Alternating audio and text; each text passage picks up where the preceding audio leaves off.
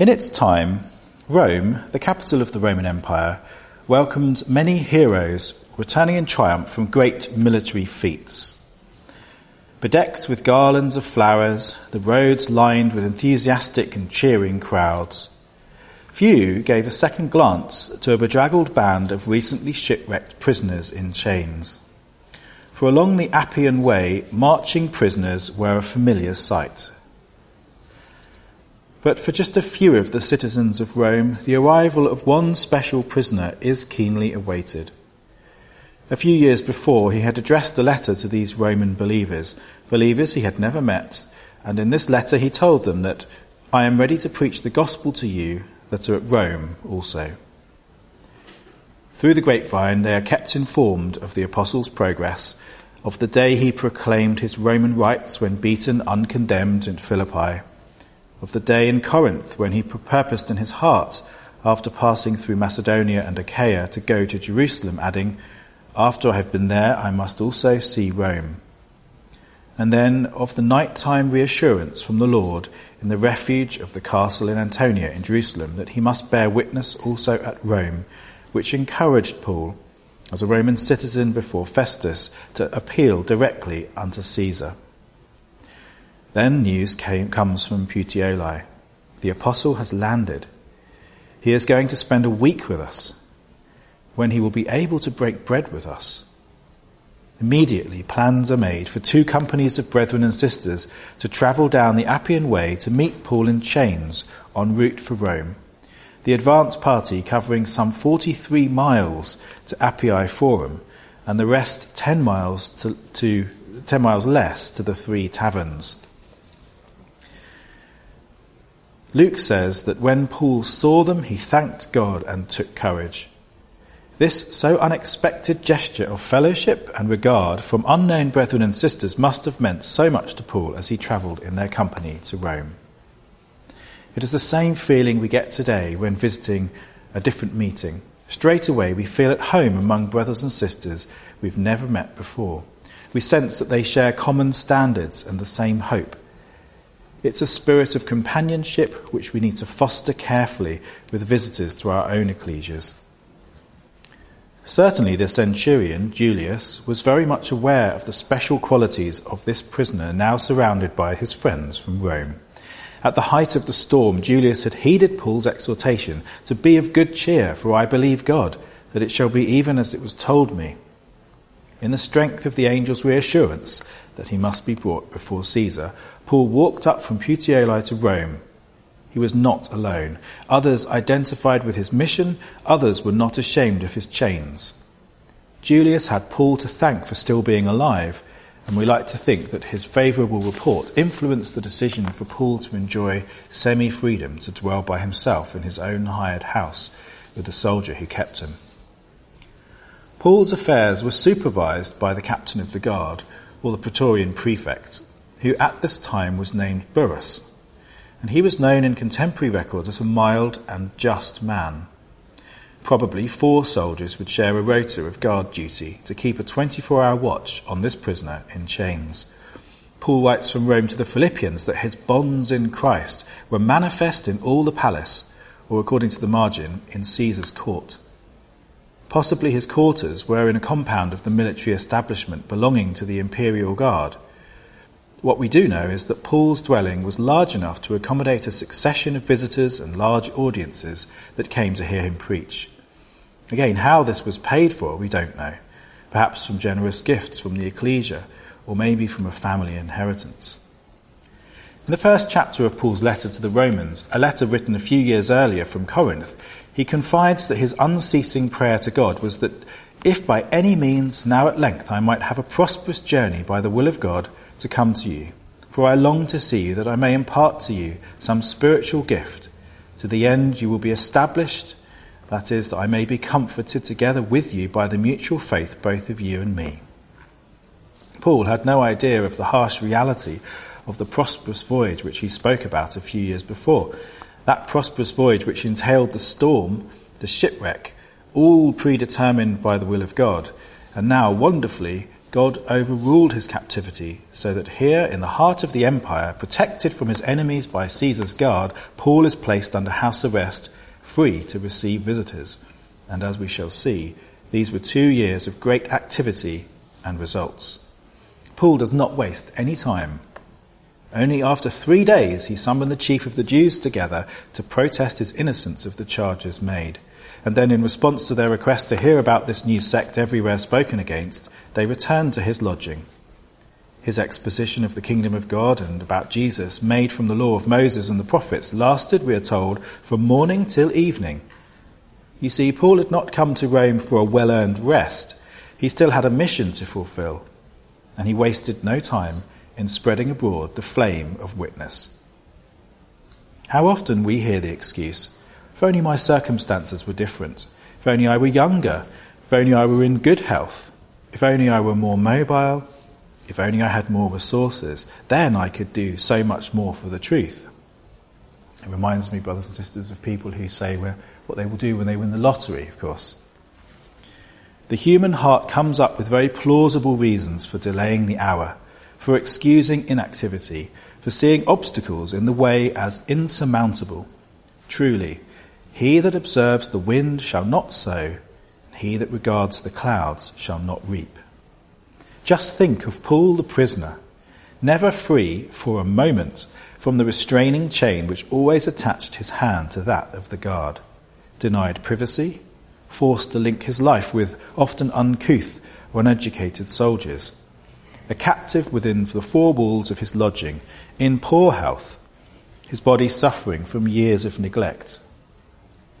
But such a narrow, restricted world in captivity doesn't in any way dampen Paul's enthusiasm. Far from it.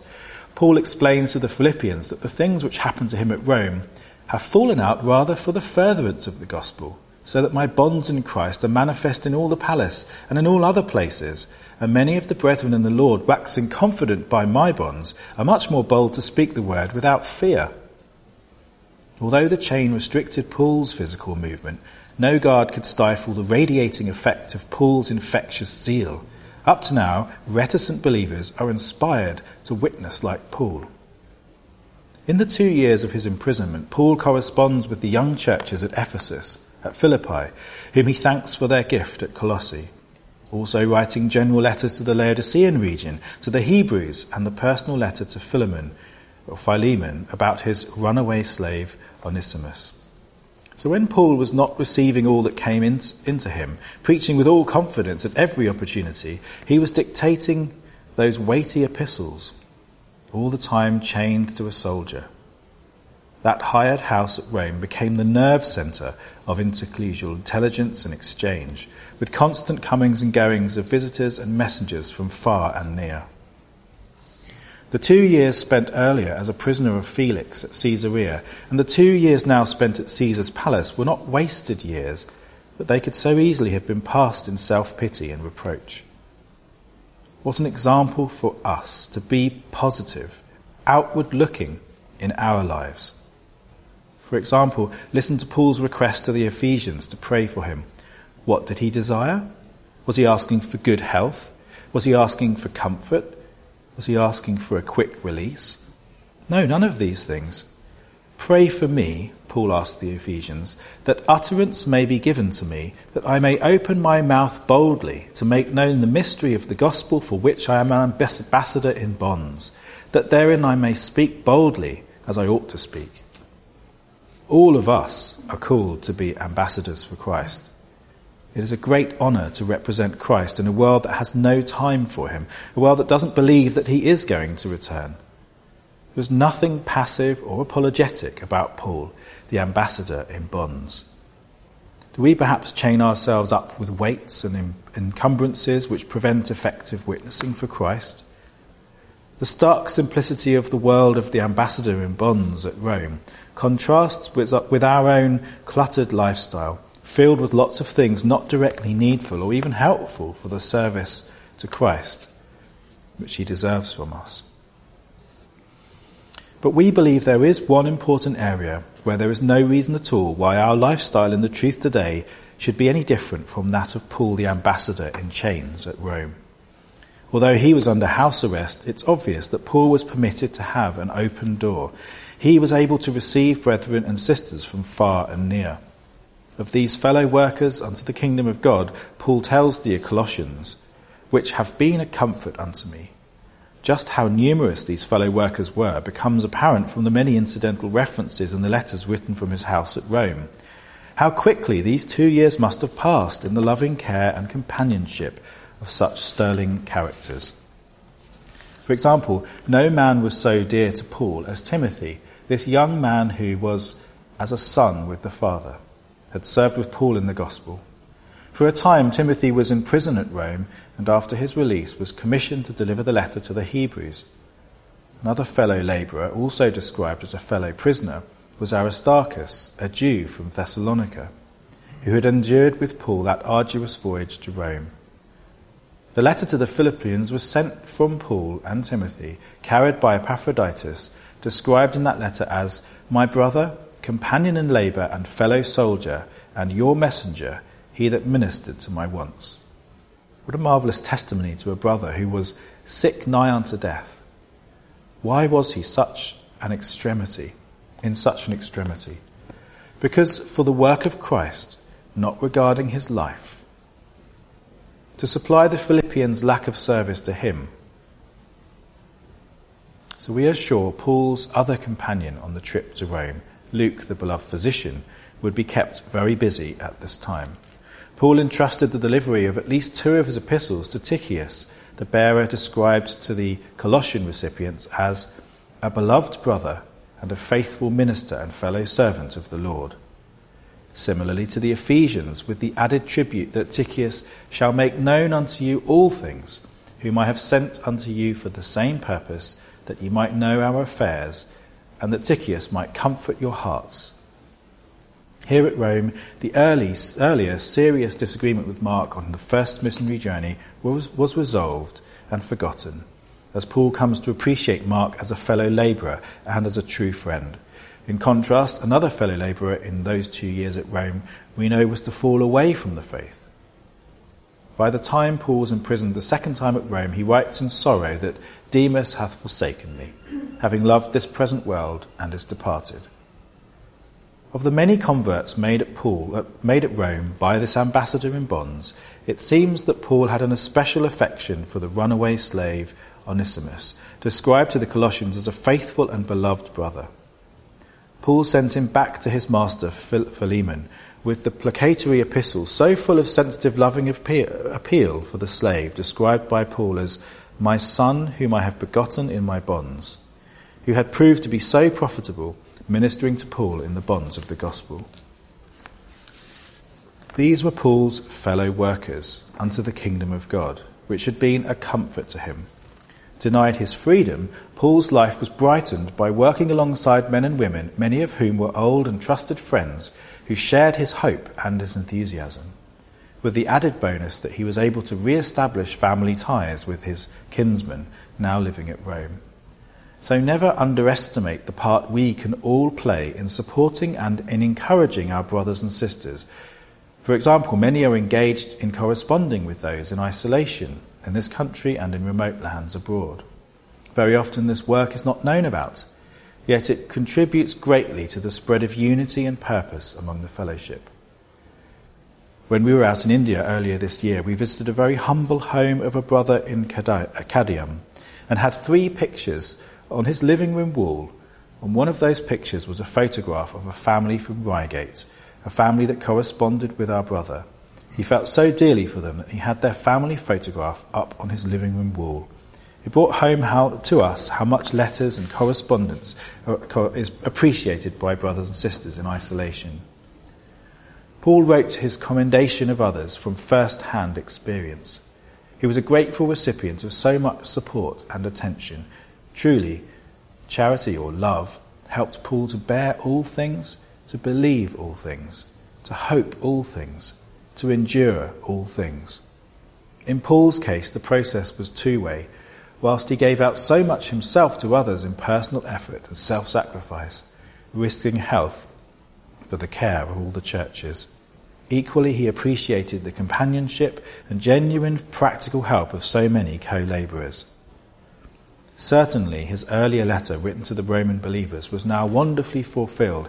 His intention that when I come unto you, I shall come in the fullness of the blessing of the gospel of Christ, that I may come unto you with all joy by the will of God, and may be with you refreshed. We are very blessed in this meeting to work with so many faithful co labourers in Christ, and may we all gain the fullness of such association and be refreshed, as Paul was in the company of true friends. For our lives can be enriched by interaction, fellowship with other members of the body of Christ. When the chain hung heavily on Paul's wrist, when he longed for freedom and the opportunity to travel again, then Paul took courage from those who actively worked to see him through the two years' imprisonment. And that is why Paul rejoiced in the Lord greatly, that the care of the Philippian believers for him had flourished again. When he wrote these words, he was Paul, the prisoner in chains at Rome. And yet he says, I speak not in respect of want. Just think, here he was under house arrest, denied privacy and freedom, frustrated by the sameness of day after day, chained to a guard. And yet Paul could write from prison, I speak not in respect of want. For I have learned in whatsoever state I am, therewith to be content. I know how to be abased and to abound. Everywhere and in all things I am instructed both to be full and to be hungry, both to abound and to suffer need. I can do all things through Christ, which strengtheneth me. And his repeated exhortation to the Philippians was for them to rejoice always in the Lord. Just as Philemon could not resist the appeal of Paul the aged and now a prisoner of Jesus Christ, neither can we today fail to be impressed by the great composure and confidence of this ambassador in bonds. To remember his bonds is to be encouraged to accept whatever God, in his wisdom, deems right for the development of our probation. When Paul started out from Damascus, fired with zeal as the chosen vessel to the Gentiles, we are sure he had no idea whatsoever how great things he must suffer for the Lord's name's sake. In fact, as we've seen, his sufferings at Rome turned out to be a great benefit in his output of epistles, his preaching, and his encouragement of the church in Rome. Those very situations which can seem so frustrating, in which the purpose is difficult to see, those situations can turn out to be of undreamt of value in helping ourselves and others what we may dismiss as wasted years may just be what is needed for the full maturing of the new man or woman in Christ. It was for the hope of Israel that Paul was bound with the chain. The same hope of Israel moves us today to accept the restrictions imposed by the truth, following in the footsteps of Paul, whose sole reason for glorying was in the cross of our Lord Jesus Christ, by whom the world is crucified unto me, and I unto the world. When this hardened campaigner for Christ urged the Ephesian leaders to be strong in the Lord and in the power of his might, and to put on the whole armour of God, Paul was a captive at Rome, chained to a soldier that kept him, as he wrote that marvellous description of the spiritual soldier. He had for a model the Roman guard in the room with him. We can almost see him, the apostle, checking out the equipment list from the clothing and the weapons of the soldier before him, standing with girded loins, the armour of the breastplate, the helmet, the shield, the sword, which Paul knew the guard would not hesitate to use if he tried to escape. We suppose that Paul must often have discussed with these guards their experiences in fighting Caesar's wars, maintaining peace in the empire, as Paul observed these crack professional soldiers, he would be impressed by their discipline, their efficiency, their calm acceptance of duty, their total obedience in carrying out the orders of the commanding officers. And so, in his first letter to the young brother Timothy, Paul exhorts his fellow soldier in Christ to fight the good fight of faith, that thou mightest war a good warfare. Finally, we move on to Paul's second term of imprisonment at Rome, when he urges Timothy not to be ashamed of the testimony of our Lord, nor of me, his prisoner. And at the end of a life of devoted and unselfish soldiering for Christ, Paul, once again in bonds, can claim, I have fought a good fight. I have finished my course. I have kept the faith. Paul seeks to pass on to Timothy and to us the secret of his success. It is advice that we can accept from an old veteran of many engagements, whose body bore the marks of so many beatings and stonings. You therefore endure hardness as a good soldier of Jesus Christ. No man that warreth entangleth himself with the affairs of this life, that he may please him who hath chosen him to be a soldier. And I'd like to read from our chapter this morning, Deuteronomy uh, 30, as it seems fitting. Starting at verse 11. Now, what I am commanding you today is not too difficult for you or beyond your reach. It is not up in heaven so that you have to ask, Who will ascend into heaven to get it and proclaim it to us so that we may obey it? Nor is it beyond the sea, so that you have to ask, Who will cross the sea to get it and proclaim it to us so that we may obey it? No, the word is very near to you. It is in your mouth and in your heart, so that you may obey it. And this is a gift through the suffering of Paul that we have these words that can help us follow his example. And these words are in our hands every day, very near to us, uh, not impossible for us. And nothing, of course, is impossible with God as the one who upholds us in this battle.